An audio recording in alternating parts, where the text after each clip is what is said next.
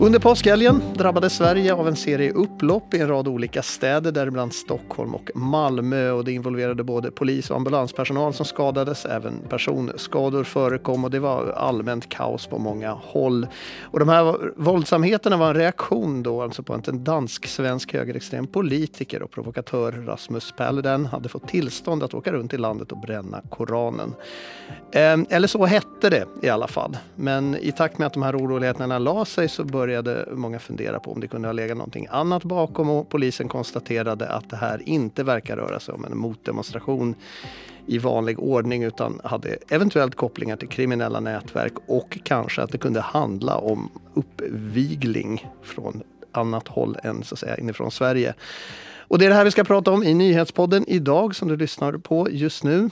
Thomas Silén heter jag och jag har till min hjälp med mig Daniel Jonsson som är forskningsledare vid Totalförsvarets forskningsinstitut i Sverige. Och Daniel, du har specialiserat dig på det här med gråzonsproblematik och civilt försvar. Välkommen. Tack så mycket. Trots då att myndigheterna i Sverige då avfärdade tanken på att det skulle vara någon slags yttre påverkan i det här fallet, så är det ju ganska oroligt i världen, i synnerhet här i grannskapet. Och den här tanken på att någon skulle vilja skapa oro hos oss här i Norden ligger ju ändå ganska nära. Så att från ett hybridkrigsföringsperspektiv är det alldeles otänkbart att tänka sig att en sån här händelse skulle kunna vara ett försök att påverka Sverige utifrån.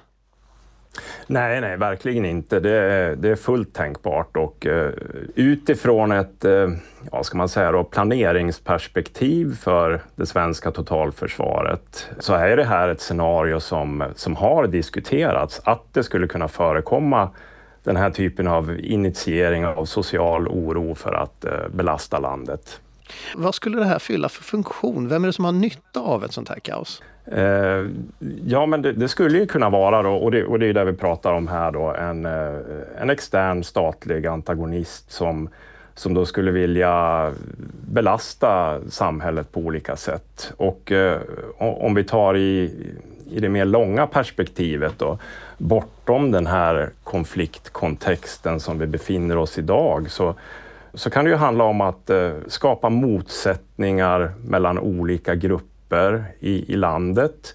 Eh, att på sikt kanske spä på en politisk polarisering som gör att eh, debattklimatet hårdnar ytterligare, vilket i sin tur då skulle kunna få effekter på eh, också ytterligare polarisering inom riksdagen eller, eller då parlamentet. Mm. Eh, och i sin tur kan det leda då till eh, att det är svårt med regeringsbildningar, att, som i Sveriges fall då, att vi fortsätter att ha tämligen svaga minoritetsregeringar, vilket gör att det är svårare att fatta beslut, vilket sinkar en samhällsutveckling som, som är önskvärd. Så att, eh, det är lätt att se de här händelserna som vad vill man här och nu i stunden, om det nu vore då eh, någon form av antagonism, eh, extern antagonism som ligger bakom. Men, men, men det här kan ju också vara en del i en mer långsiktig process.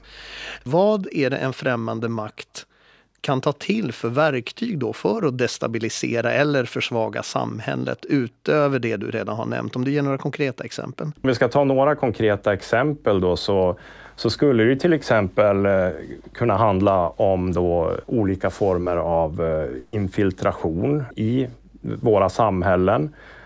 Kanske till och med på politisk nivå. Det behöver ju inte vara, ja, som man kanske lite halvromantiserat ser då, att man planterar en spion. Utan det kan ju, det kan ju vara att förse makthavare eller politiker med information som man sen agerar på på ett sätt som gynnar då eh, antagonisten. Det, det, det är bara ett exempel här. Ett annat sätt, om vi tar ekonomiska medel, så kan det ju handla om att skapa sig inflytande över vår strategiska infrastruktur, kanske genom olika typer av ägarskapsförhållanden som kanske inte är problematiska i fredstid men som skulle kunna vara ett sätt att utöva påtryckningar på. Bara, bara för att förtydliga det, så vad innebär strategisk infrastruktur? Här snackar vi om järnvägar och, och sådär, eller? Ja, men precis det som egentligen behövs för att få våra samhällen att fungera, såväl då i, i, i fred som i krig. Just det. Det var ju, eller det har ju pratats väldigt mycket allmänt också om sådana här cyberattacker, att det kan också slå ut den här liksom moderna infrastrukturen, att man kan angripa banker och, och eventuellt till och med liksom bara betalningsmedel och inte hela banken utan bara den här, se till att kortsystemen inte fungerar. Är det, är det också inom de här kategorierna? Jo, men absolut. Det är det ju. Jag är definitivt ingen cyberexpert, men, men den typen av aktiviteter brukar ju finnas med på, på listan då över, om man väljer nu att använda benämningen gråzonsaktiviteter eller hybrida hot. Du nämnde då ett antal olika kategorier här, allt från just ekonomiska som vi sa till politiska till diplomatiska och så vidare. Av, av de här då, vilket är skadligast om man nu kan göra en sån rangordning? Vad skulle vara jag värst? Tycker, ja, nej, men det, det, det är ju väldigt så, alltså det som är skadligast i stunden så att säga när det väl händer. Det skulle ju vara någonting som faktiskt då skadar människor eller eh, förstör olika värden, ekonomiska värden eller, och då pratar vi om saker som sabotage eller allvarliga cyberangrepp eller liknande. Men eh, allt det där beror ju lite på, på den kontext man befinner sig i. Vad som är skadligast på längre sikt kanske egentligen inte är, är sådana saker, utan det, det är sånt som, som då initierar förändringar i vårt samhälle som på sikt då försvagar oss. Skadligast, det är ju egentligen eh, angrepp mot eh, de värden som, som är högst för oss. Eh, det öppna demokratiska samhället och yttrandefriheten och liknande. När vi är inne på det här med då informationspåverkan och liknande, så är ju vår yttrandefrihet, som är någonting som vi verkligen sätter högt och vill försvara, det är också en sårbarhet i den meningen att det blir ju en port in för en antagonist som också vill påverka oss. Om jag har förstått det, bara för att lite summera det, så handlar det helt enkelt om olika sätt att försöka slå samhället ur kurs eller just så här underminera vissa värderingar eller i, i värsta fall att sabotera direkt sådär fysisk infrastruktur som gör att vi har problem. Men är det här saker som sker inför någonting som kan vara liksom en militär operation? Alltså i klartext, om, om någon vill angripa Sverige eller Finland, är det så här det börjar med att man försöker använda sig av upplopp eller just sociala medier eller vad det nu än månne var? Eller, eller kan det liksom ske väldigt, väldigt långt i förtid? Ja, nej men absolut. För man ska ha klart för sig att den här typen av påverkan och aktiviteter har pågått i, i, i många år.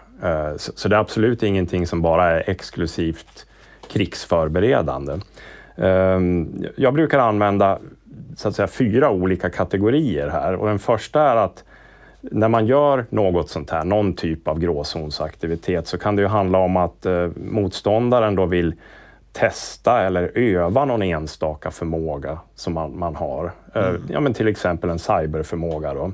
Eller kanske till och med att man vill demonstrera den, visa att det här kan vi göra och vi skulle kunna göra skada, men, men man gör det inte då. Det är liksom den första kategorin. Och den andra är att man faktiskt använder sina förmågor då för att för att vinna olika politiska fördelar av olika slag eller nå, nå något annat typ av mål som man har, men man vill samtidigt undvika en eskalering. Man vill inte eh, dra igång en väpnad konflikt, utan man vill försöka nå sina mål på andra sätt. Sen då, det tredje är ju egentligen att det, det skulle kunna handla om krigsförberedande åtgärder, men inte för att då motståndaren syftar till att just här och nu gå i krig, utan det kan vara olika typer av illegal underrättelseinhämtning eller att försvaga våra myndigheter inför ett skede som kanske skulle kunna uppstå senare.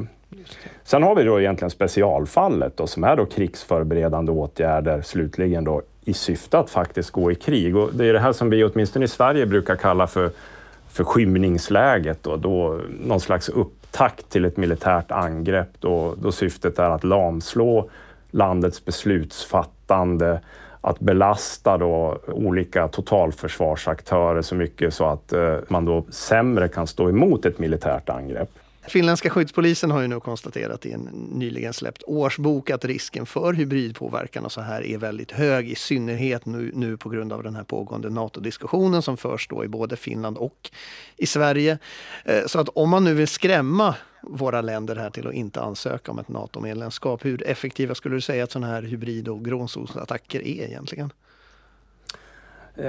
Ja, nej men i det läge vi befinner oss idag så, så tror jag faktiskt inte att de är särskilt effektiva. Eh, som processen ser ut nu eh, i såväl Sverige som Finland, så den har ett sånt starkt momentum, så jag tror att möjligheten att, eh, att påverka den, den kan nästan eh, slå tillbaka så att säga på dem själva. Men däremot ska man ha klart för sig att eh, när det gäller Finlands och, och, och Sveriges tidigare relation till NATO, så är det ju här någonting som, som man har försökt påverka i många år längre tillbaka. Till exempel genom att eh, ägna sig åt informationspåverkan via sociala medier, kanske även påverka politiska beslutsfattare, det vet jag ingenting om. Men, men det man kan se öppet, så ser man ju att det har, det har ju funnits eh, en ansats till att få Sverige och Finland att hålla sig borta från NATO. Och, och det gör ju då att vill man påverka i det här skedet där vi befinner oss nu, ja då måste man skramla lite högre, kanske nästan på ett desperat sätt. Och det har man ju också gjort från rysk sida, att eh, hota mer öppet om man talar om eh, olika typer av militärtekniska åtgärder, åtminstone mellan raderna, skramla med kärnvapen och liknande. Nu är ju skräckscenariot då för säkert för många i alla fall på ett mentalt plan det här att det faktiskt blir någonting värre av det, att Ryssland faktiskt försöker sig på att alltså påverka Sverige och Finland mer direkt, och då snackar vi någon form av militär påverkan. Vad skulle du säga är de största riskerna för Sverige och kanske Finland också då i, när det gäller hybridpåverkan? Vad är liksom våra svaga punkter där vi just nu har lite svårt att stå emot om det skulle börja komma någonting allvarligt?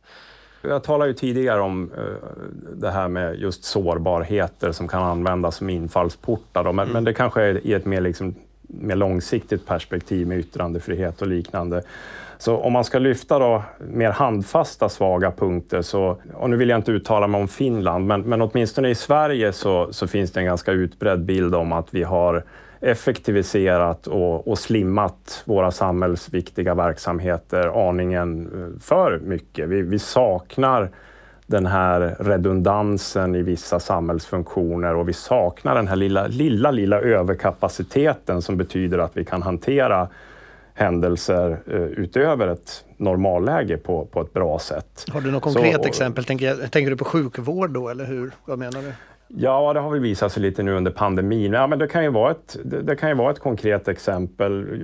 Sverige ligger ju till exempel då bland de lägsta i O E C D-länderna vad gäller antalet vårdplatser eh, exempelvis då. Kanske inte det kopplar direkt till hybridpåverkan, men det kopplar ju till, till då, eh, den möjlighet som, som Sverige har att, eh, att klara kriser oavsett vad som initierar kriserna. Sverige har ju också då ingen försörjningsberedskap direkt att tala om. I det sammanhanget så har det ju sagts att, lite grovt sett då, men att medan Finland behöll sin hemförsäkring så sa Sverige upp sin efter det kalla kriget. Och det ligger nog något i det, tror jag. Om man nu då lite så här cirklar tillbaka en aning. Vi började med att prata om de här liksom upploppen. Och, och där lyfts ju kriminella nätverk upp. Att de skulle vara de som har stått bakom den här organisationen av de här liksom upploppen i de olika svenska städerna. Men utifrån sett en fientlig kraft, hur kan de utnyttja sådana här kriminella nätverk i hybridkrig till exempel? Ja, jag har ingen närmare kännedom om det egentligen. Men, men jag jobbar ju i, i den här fiktiva scenariovärlden också. Som, som där syftet är att just få planerande myndigheter och kunna tänka lite utanför boxen. Och där har vi bland annat diskuterat då att kriminella nätverk skulle kunna infiltreras och påverkas då att agera i en viss riktning, om man tänker mer långsiktigt då, för att då fortsätta belasta och anstränga våra samhällen. Men om man tänker sig ett mer eskalerat läge då, då, då kan man ju tänka sig att kriminella nätverk skulle kunna beväpnas eh, och ges pengar, finansieras på olika sätt för att eh, inte bara störa samhället utan också kanske då mer aktivt angripa polisen, som ju är en viktig, mycket viktig totalförsvarsaktör. Men som sagt, det, det, det är spekulation det handlar om här. Om man nu ska försöka sig på motmedlet då, vad är det Sverige och eventuellt då igen Finland då skulle kunna göra mot det här? Och nu menar jag inte bara mot liksom kriminella nätverk och brottslighetsbiten, utan alla de här övriga formerna av hybridpåverkan. Hur kan vi liksom skydda oss? Uh, nej, men jag har ju varit inne på några saker. Mm. Uh, vi, vi, vi kan inte ha uh, allt för slimmade samhällsfunktioner. Men jag tror det viktigaste här och nu att göra. Det, det är att skapa en medvetenhet, inte bara ute på myndigheter utan kanske också bland vanliga människor om att vi befinner oss faktiskt sedan en tid i en konfliktsituation. Och det är någon som vill oss illa och att saker som kanske inte i ett första läge ser ut som att det ligger någon bakom skulle kunna göra det. Så att bara den där medvetenheten tror jag, jag tror det är ett ganska viktigt första steg för att faktiskt också börja göra något åt det. Vi ska alltså bli mer misstänksamma? Ja, ja nej, men man, man vill ju inte vara en sån där alarmist som säger så. Nej, men jag tror att vi kan nog bli lite mer misstänksamma. Varje fall. Är det någonting annat man kan göra utöver att bara vara medveten så där mer handfast? Om vi pratar om hur vanliga människor då skulle mm, kunna förbereda precis. sig så, så handlar det egentligen om eh, att förstå kanske att eh, i vissa lägen så, så fungerar inte alla, alla samhällsfunktioner eh, så, som det är tänkt. Man måste åtminstone ha en förberedelse för det. Och då, det fina med en sån förberedelse är att det spelar ju ingen roll egentligen vad som ligger bakom, om det är en naturkatastrof eller om det är ett hybridangrepp eller liknande. Alla människor behöver ju mat, vatten, tak över huvudet, värme och möjlighet att ta emot information av olika slag. Så att den typen av hemberedskap är väl ett väldigt bra sätt att förbereda sig. Tack så mycket Daniel Jonsson, alltså forskningsledare vid Totalförsvarets forskningsinstitut i Sverige, för att du var med i Nyhetspodden. Risto Salomper skötte tekniken, Ami Lassila var producent och jag själv heter Thomas Silén. Och som alltid, fortsätt gärna lyssna på oss i framtiden också.